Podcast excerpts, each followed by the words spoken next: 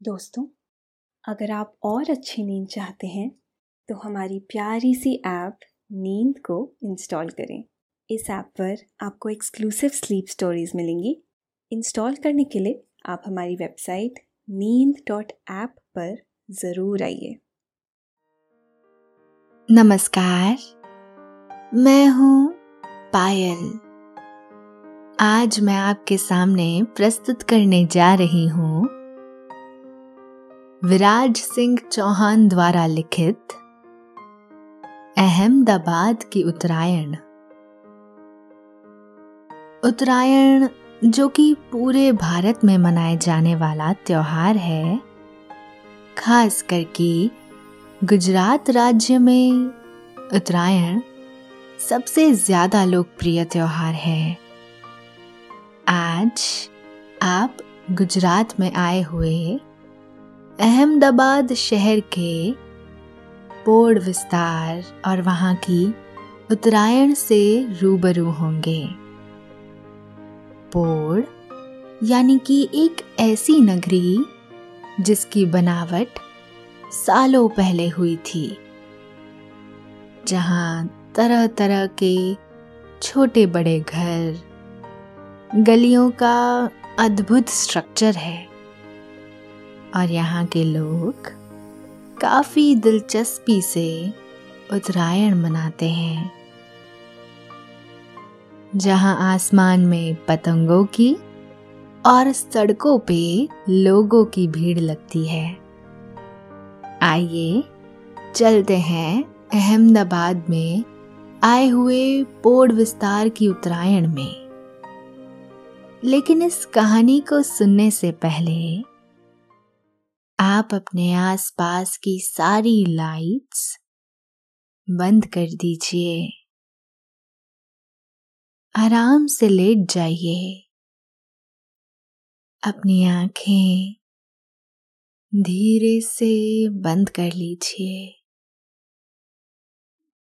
अब थोड़ा सा अपने शरीर को आराम दीजिए। थोड़ा और आराम। अपने शरीर को बिल्कुल ढीला छोड़ दीजिए। हाथों को शरीर से दूर रखते हुए। हथेलियाँ आसमान की ओर। पैर भी आपस में नहीं, सते हुए हो। एक दूसरे से दूर दूर आराम से। कोई टेंशन नहीं। कोई तनाव नहीं। अपने दिमाग में चल रहे सभी विचारों को, चिंताओं को, त्याग दें। एक शांति सी महसूस करें। महसूस करें कि एक शांति आपके अंदर प्रवेश कर रही है। गहरी सांस लें। सभी नेगेटिव पॉजिटिव विचारों को धीरे धीरे निकाल दें। अब अपनी सांसों पर ध्यान लगाएँ। इसको धीमे या तेज नहीं करना है। बस ध्यान देना है कि कैसे वो आपके नाक, गले में होते हुए फेफड़ों में आ रही है। और आपके फेफड़े फूल रहे हैं। और कैसे वो आपके फेफड़ों से वापस गले और नाक के माध्यम से वापस निकल रही है। और आपके फेफड़े थोड़े सिकुड़ रहे हैं। मन शांत एकदम शांत होता जा रहा है। आप अच्छा महसूस कर रहे हैं। खुद को काफ़ी हल्का फील कर रहे हैं। सब तरफ़ शांति है। सुकून है। खामोशी है। स्वागत है आपका गुजरात की आन बान और शान माने जाने वाले शहर अहमदाबाद में। अहमदाबाद, जो कि गुजरात की धड़कन है। ये शहर फ़ेमस है अपने लोगों की वजह से। इस शहर की हवा में एक अलग ही चहक है। वैसे तो इस शहर के बारे में बताने के लिए इतनी सारी चीज़ें हैं कि पूरी किताब लिखी जा सकती है। मगर आज मैं आपको अहमदाबाद की उस जगह पे लेकर जाने वाली हूँ, जहाँ की मकर संक्रांति पूरे गुजरात में बहुत प्रचलित है। यानी कि ओल्ड अहमदाबाद। आज के मॉडर्न ज़माने में भी अगर कोई ऐसी जगह है जहाँ आप पुराने ज़माने के रहन सहन को महसूस कर सकते हैं तो वो है अहमदाबाद का पोड़ विस्तार। अहमदाबाद का पोड़ विस्तार लगभग चार से पाँच किलोमीटर में फैला हुआ है। इसमें सबसे ज़्यादा प्रचलित विस्तार है तो वो है रायपुर। रायपुर एक ऐसा विस्तार है जहाँ पर पहले के ज़माने की कई सारी चीज़ें आज भी मौजूद हैं।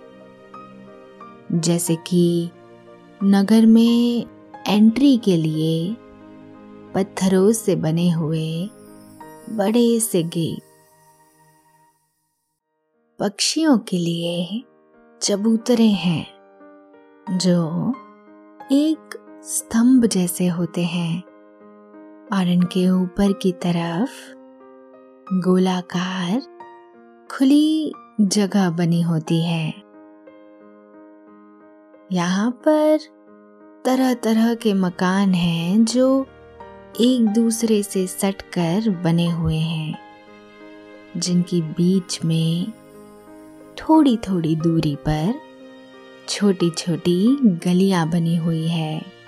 कुछ पुराने जमाने के घर हैं, जिनकी छत नलिए वाली है। ऐसी चीज़ें देखकर आप सोच में पड़ जाएँगे। कि लोग ऐसे भी रहते होंगे भला। इस साल आप अपने कजिन के वहाँ मकर संक्रांति का त्योहार मनाने अहमदाबाद उसके घर पर आए हैं। कल मकर संक्रांति है और आज आप पहुँच चुके हैं अहमदाबाद। आपका कजिन आपको लेने आया है बस स्टैंड पर। उसे देखते ही आप अपना हाथ हवा में ऊपर करके उसे इशारा करते हैं और वो आपके पास आ जाता है। बहुत समय बाद एक दूसरे को मिलने की वजह से आप दोनों गले मिलते हैं। कुछ देर दोनों बात करके फिर वो आपको अपनी बाइक पर बिठाकर ले जाता है। उसके घर का रास्ता रायपुर से ही होकर गुजरता है। क्योंकि उसका घर पोड़ विस्तार में है। जैसे ही आप रायपुर दरवाजे पर पहुँचते हैं तो आपको वहाँ एक तरफ़ खाने पीने के कई सारे स्टॉल्स दिखते हैं, जहाँ कई सारी तरह तरह की चीज़ें मिल रही हैं। जैसे कि अहमदाबाद की फ़ेमस चौड़ाफरी, मस्काबन वड़ा पाव दाबेली, पकौड़े, सैंडविच, पफ, पिज़्ज़ा आदि। आपका कजिन एक दुकान पर बाइक खड़ी करता है, जहाँ एक लंबी लाइन लगी हुई है। आप देखते हैं कि वो एक पकौड़े वाले की दुकान है, जो पूरे अहमदाबाद में रायपुर भजिया हाउस के नाम से फ़ेमस है। कुछ देर आपका कजिन लाइन में खड़ा रहकर वहाँ के पकौड़े लेकर आता है। वो आपको बताता है कि ये पकौड़े वाला पूरे अहमदाबाद में काफ़ी फ़ेमस है। लोग दूर दूर से यहाँ पर पकौड़े खाने के लिए आते हैं। आप देख रहे हैं कि पकौड़े की प्लेट में पकौड़ों के साथ उसकी हरी चटनी और तली हुई हरी मिर्च भी है। पकौड़े को चटनी के अंदर डुबोकर मुँह में रखते ही इतना अच्छा स्वाद आपको मिलता है कि आपके मुँह से वाह निकल जाता है। साथ में जैसे ही आप मिर्ची खाते हैं तो उसका हल्का सा तीखापन भी आपको महसूस होता है। थोड़ी देर में पकौड़े खाने के बाद आप और आपका कज़न वहाँ से बाइक लेकर रायपुर दरवाजे के अंदर की तरफ़ चले जाते हैं। रायपुर दरवाज़ा एक बड़े से महल के दरवाजे के बराबर का है, जो पत्थरों से बना हुआ है। उसकी बनावट देखकर आप समझ जाते हैं कि इसके अंदर की तरफ़ पुराना अहमदाबाद शुरू हो रहा है।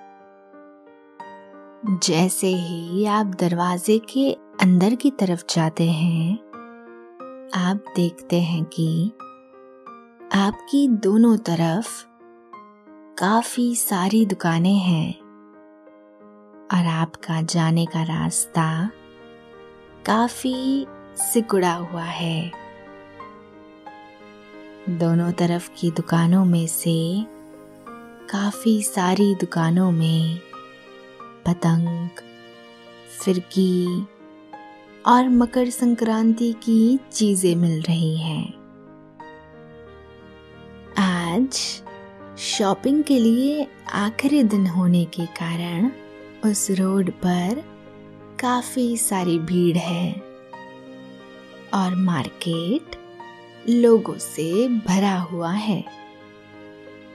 सभी लोग पतंग, फिरकी और डोर लेने के लिए आए हुए हैं।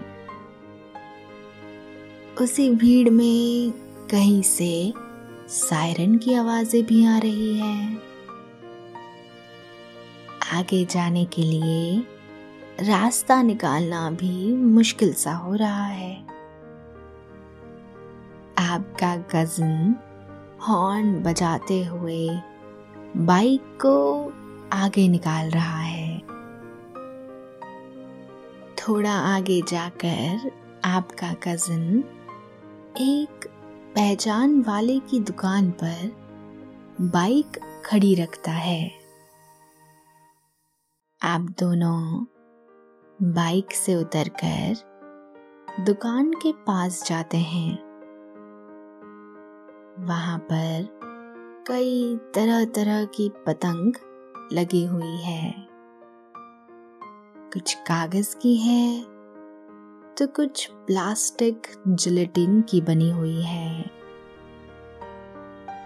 इन सभी की अलग अलग आकार भी हैं। जैसे कि लंबी पूछ वाली हार्ट शेप वाली, त्रिकोण आकार, रॉकेट शेप वाली आदि। वहाँ पर कुछ जोकर वाले मास्क भी लगे हुए हैं। ऐसी टोपी भी है, जिसमें सोलर पैनल से चलने वाला पंखा और साथ में चश्मे लगे हुए हैं। कुछ तरह तरह के सायरन भी हैं और वहाँ पर शॉपिंग के लिए आए हुए बच्चे, आपके पास में ही सायरन बजा रहे हैं। आपके कजिन ने तय की हुई पतंग मास्क और मेडिकल टेप आदि चीज़ें लेकर आप वहाँ से आगे निकल जाते हैं। थोड़ी ही आगे एक जगह आप रुकते हैं। जहाँ पर आपके कजिन ने डोर को रंगने के लिए दिया हुआ था। आप देखते हैं कि वहाँ पर डोरी को रंगने का तरीका काफ़ी दिलचस्प है। लकड़ी के मज़बूत छोटे छोटे खंबे लगे हुए हैं चार से पाँच मीटर की दूरी पर। और उन पर कीले लगी हुई है। एक इंसान कच्ची डोर का पूरा तैयार बंडल लेकर डोर के सिरे को लकड़ी पर लगी कील पर बाँध रहा है और उस डोर को बंडल से निकालते हुए खींचकर सामने की तरफ़ लकड़ी पर लगी कील पर घुमाकर वापस इस कील तक ला रहा है। ऐसे ही डोर का पूरा बंडल, वो उन कीलों पर धीरे धीरे लपेट रहा है। ऐसे ही चार पाँच स्टैंड है वहाँ पर। और उन लकड़ियों पर, ऊपर और नीचे की तरफ़ ऐसी दूसरी कीले लगी हुई है। उन कीलों पर पहले से डोर लगी हुई है, जिन पर एक इंसान हाथ से एक कपड़ा लिए डोर को पकड़कर घिस रहा है। उस कपड़े में कलर और कांच का पाउडर है, जिससे वो डोर तेज धार वाली बनती है। इतने में आपका कजिन कहता है कि, चलो, मैंने हमारी डोर ले ली है। फिर आप दोनों बाइक पे बैठकर उसके घर की तरफ़ निकल जाते हैं। उसके घर जाने के लिए आगे से वो एक पतली गली में बाइक मोड़ता है। वो बहुत ही छोटी गली थी, जिसमें से सिर्फ़ दो लोग आमने सामने से गुजर सके। आपके कजिन ने बाइक को वहाँ से निकाला और आगे थोड़ी खुली जगह आई, जहाँ पर वैसी कई सारी गलियाँ निकलती थी। और बीच में एक छोटा सा मंदिर भी दिखता है आपको। मंदिर के आसपास एक दूसरे को लगकर घर बने हुए हैं और उनके बाजू में से दूसरी छोटी बड़ी गलियाँ बनी हुई है। आप ये सोच रहे हैं कि इतनी जगह में कितने सारे घर हैं। आपका कजिन आपको बताता है कि अब हम आ चुके हैं अहमदाबाद के पोड़ विस्तार में। कुछ घरों के बाहर कपड़े सूख रहे हैं। कुछ घरों की खिड़कियाँ उन पतली गलियों में खुल रही है। अगर उन्हें यूँ ही खुला छोड़ दिया जाए तो उस गली में से आने जाने में भी दिक्कत हो जाए। कुछ ऐसे भी घर आपको दिखते हैं जिसमें से अगर एक तरफ़ से आप अंदर जाएँगे तो दूसरी तरफ़ किसी और गली में निकलेंगे। ऐसी अजब गजब भूल भुलैया जैसी गलियों से गुजरकर आप आखिरकार अपने कजिन के घर पहुँच जाते हैं।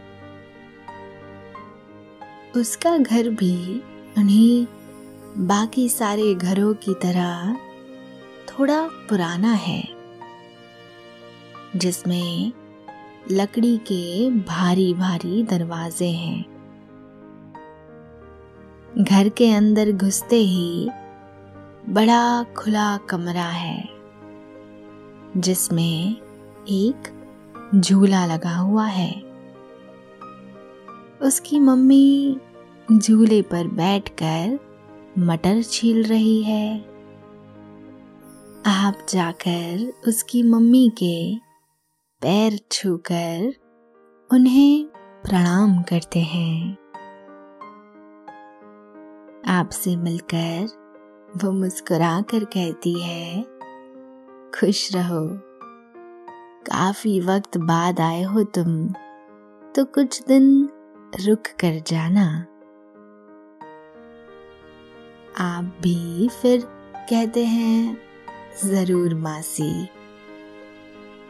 और आप अपने भाई के साथ ऊपर उसके कमरे में चले जाते हैं। फिर अपना बैग कमरे में रख कर आप कुछ देर आराम करते हैं। उतने में रात हो जाती है। और आपकी मासी, आप दोनों को खाने के लिए आवाज़ लगाती है। आप नीचे जाते हैं और देखते हैं कि आपके मौसा जी कुर्सी पर बैठे हैं। आप उन्हें भी मिलते हैं। और पैर छूकर प्रणाम करते हैं। उनके साथ कुछ देर बैठकर बातें करने के बाद आप सब खाना खाने बैठते हैं। आपकी मासी ने स्वादिष्ट खाना बनाया हुआ है। मटर पनीर की सब्ज़ी, फुलका रोटी दाल, मखनी, जीरा राइस, गाजर का हलवा, पापड़ कचुम्बर और छाछ। ये सब देखकर तो ऐसा लग रहा है कि मानो मैं कोई रेस्टोरेंट में खाना खाने आया हूँ। फिर आप सब खाना खाने लगते हैं। मटर पनीर की सब्ज़ी खाते ही आपको उसका मीठा स्वाद महसूस होता है। और दाल मखनी का तीखा, मसालेदार स्वाद चख कर तो आपको और मज़ा आ जाता है। फिर जैसे ही आप गाजर का हलवा लेकर मुँह में रखते हैं आपके मुँह में मिठास भर जाती है। और आप कहते हैं कि, वाह मासी, क्या खाना बनाया है? मज़ा आ गया। खाना खाने के बाद आप ऊपर कमरे में चले जाते हैं। फिर कुछ देर बैठकर आप और आपका भाई दोनों ताश खेलते हैं। फिर आपका भाई आपको मकर संक्रांति के लिए पहनने के लिए जो खरीदे हुए मास्क और चश्मे थे, वो दिखाता है। एक मास्क जोकर के मुँह जैसा है और दूसरा गॉबलिन के मुँह जैसा है। आपका भाई और आप काफ़ी उत्सुक हो जाते हैं मकर संक्रांति को लेकर। फिर दोनों बिस्तर पर लेटे हुए कल के दिन के बारे में सोचते हुए सो जाते हैं। फिर सुबह जैसे ही आप उठते हैं तो देखते हैं, अभी तो सुबह के छः ही बजे हैं, मगर आपका भाई बिस्तर पे नहीं दिख रहा है। उतने में वो नहा कर आता है। तो उसे देख आप पूछते हैं कि, तू इतनी जल्दी कैसे उठ गया? और तो और नहा भी लिया? फिर वो आपको कहता है कि, चल, तू भी अब फटाफट उठ जा और तैयार हो जा। हमें छत पर जाना है। आप सोच रहे हैं कि इतनी जल्दी छत पे कहाँ कोई आया होगा? फिर भी आप उसकी बात मानकर, नहाकर तैयार हो जाते हैं। फिर जब आप अपने भाई के साथ छत पर जाते हैं तो वहाँ जाते ही आपको तेज ठंड महसूस होती है।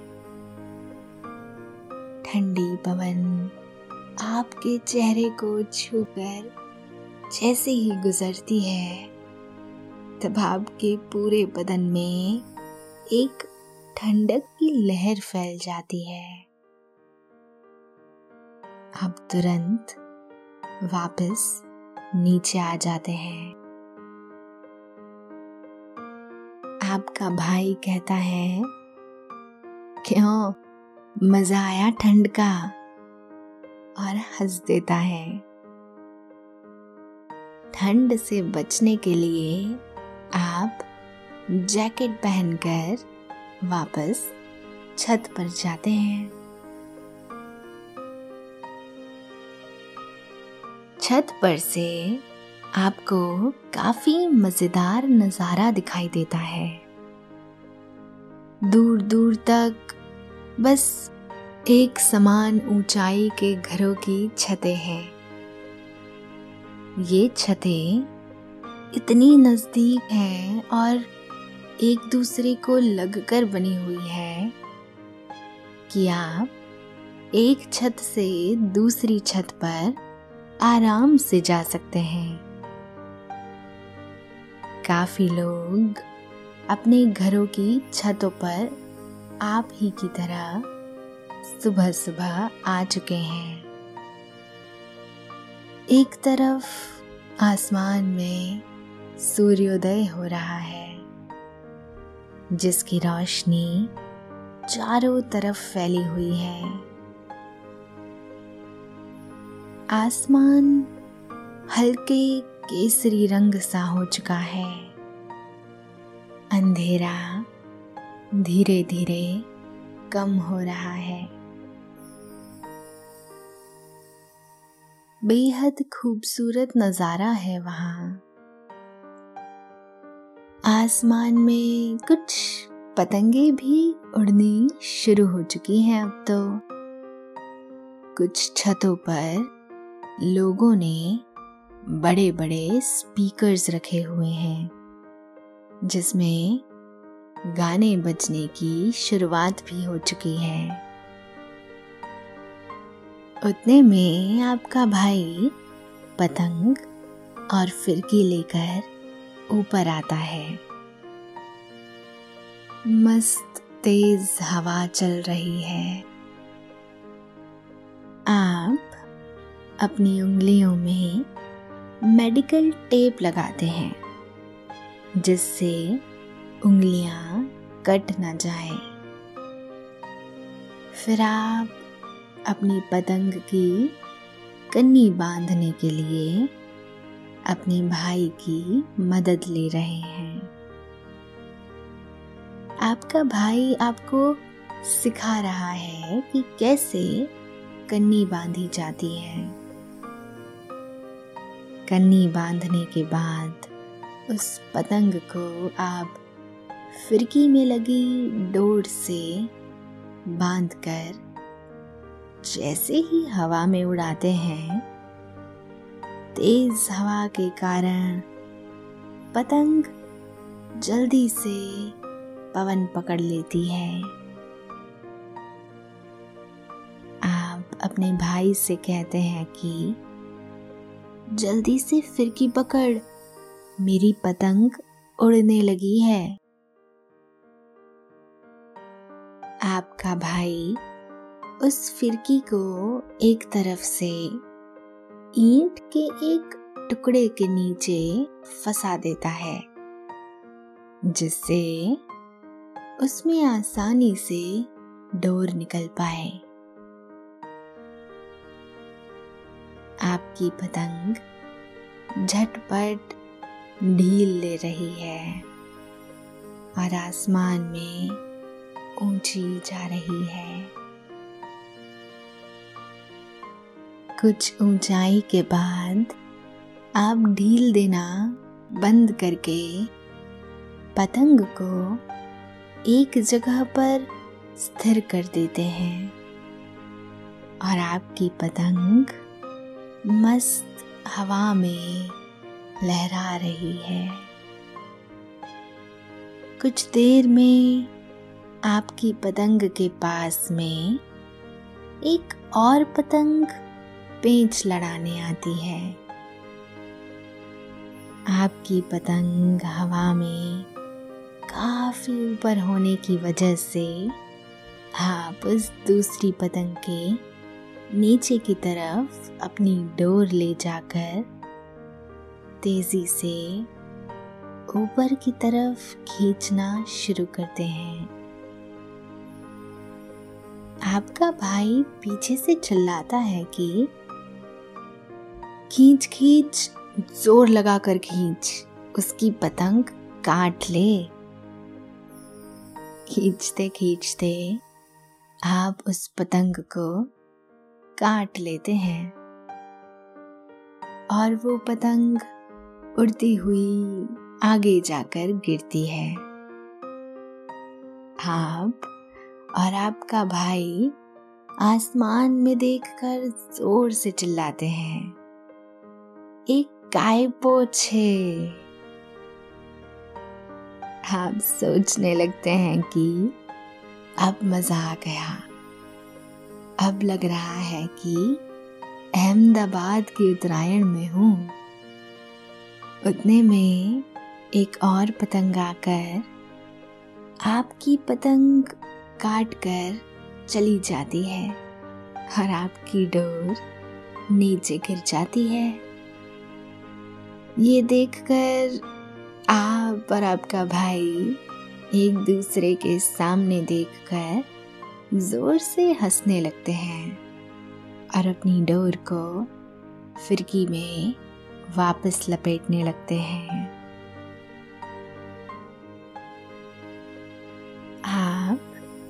फिर दूसरी पतंग लेकर उसकी कन्नी खुद बांधते हैं और उसे उड़ाने लगते हैं। थोड़ी ऊपर जाकर ही आपकी पतंग बार बार एक तरफ़ झुकने लगती है। आप सोच रहे हैं कि ऐसा क्यों हो रहा है? तब आपका भाई कहता है कि शायद तुमने कन्नी सही से नहीं बांधी है, इसलिए ऐसा हो रहा है। आपकी पतंग तब तक उतने तेज पवन में थी कि वो घूमते हुए कुछ दूर तक टीवी एंटेना में फंस गई। आप उसे वहाँ से निकालने की कोशिश करते हैं, मगर नहीं निकाल पाते। इसलिए आप डोर को ज़ोर से खींचते हैं, जिससे डोर टूट जाती है और पतंग वहीं रह जाती है। ऐसे ही पतंग उड़ाते हुए अब दोपहर तक होने आई है। आसपास के सारे टेरेस लोगों से भरे हुए हैं।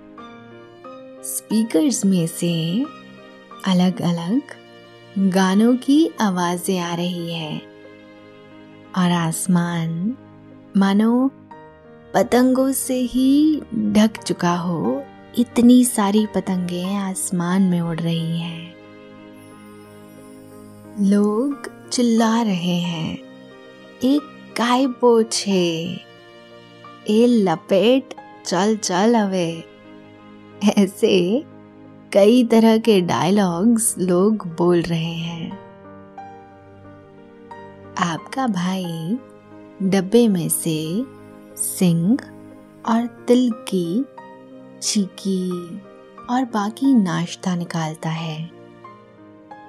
आपको भी भूख लगी है, इसलिए आप बैठकर चीकी और नाश्ता करने लगते हैं। आपको चीकी काफ़ी मीठी और मज़ेदार लगती है। साथ में थेपला भी है, जिसका तीखा मीठा स्वाद आपको बेहद मज़ेदार लगता है। और साथ में उसमें हल्का सा खट्टापन भी, उसके स्वाद को और बेहतरीन बना रहा है। आप नाश्ता करने के बाद कुछ देर वहीं टेरेस पर, छांव वाली जगह पर चद्दर बिछाकर आराम करते हैं।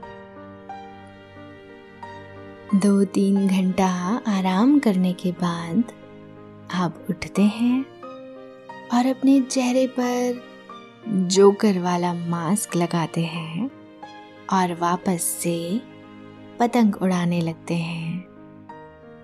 सूरज का तेज अब थोड़ा कम हो चुका है। आसमान में पतंगों की भीड़ लगी हुई है। आप इस बार एक बड़ी पतंग लेते हैं। और उड़ाते हैं। कुछ देर में आपकी पतंग काफ़ी हवा में ऊपर की तरफ़ चली जाती है और मज़े से उड़ रही है।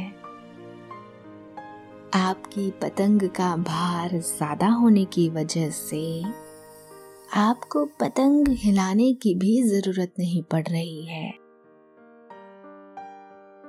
जो भी आपकी पतंग काटने आ रहा है, उसकी पतंग आपकी डोर को छूते ही कट जा रही है, क्योंकि आपकी पतंग काफ़ी ऊपर की तरफ़ तेज पवन में है। आप उस पतंग से काफ़ी पतंगों को काटते हैं और मज़ा लेते हैं। धीरे धीरे दिन ढलने लगता है और अंधेरा होने लगता है। तब आपका भाई एक कैंडल वाली तुक्कल निकालता है, जिसे आप पतंग की डोरी के साथ बांधकर हवा में उड़ा सकते हैं, जो स्प्रिंग जैसे खुल जाते हैं और उसके बीच में मोमबत्ती लगी होती है। आपका भाई तुक्कल में रखी कैंडल को जलाता है और टुक्कल को स्प्रिंग की तरह खोलकर आपकी उड़ रही पतंग की डोरी के साथ बाँध देता है। धीरे धीरे आप ढील देते हैं और तुक्कल आसमान में उड़ने लगता है। ऐसे ही कई सारे तुक्कल आसमान के अंधेरे में किसी तारे की तरह जल रहे हैं और पूरा आसमान एक खूबसूरत नज़ारे से भर गया है। ये देखकर आप काफ़ी खुश हो जाते हैं और सोचते हैं कि ऐसा नज़ारा सिर्फ़ अहमदाबाद की उत्तरायण में ही देखने का मज़ा आता है। जैसे अंधेरा ज़्यादा होता है तो लोग अपनी अपनी पतंग नीचे उतार कर अपनी छतों पर डांस पार्टी करने लगते हैं। कई सारे स्पीकर्स में से काफ़ी अच्छे अच्छे पार्टी सॉन्ग्स बज रहे हैं। आप भी अपने टेरेस पर नाचने लगते हैं। और उस वक्त को खुलकर मज़े से जीने लगते हैं। आखिर में सब खत्म होने के बाद नीचे जाते हैं और खाना खाकर कुछ देर बाद अपने बिस्तर में लेट जाते हैं।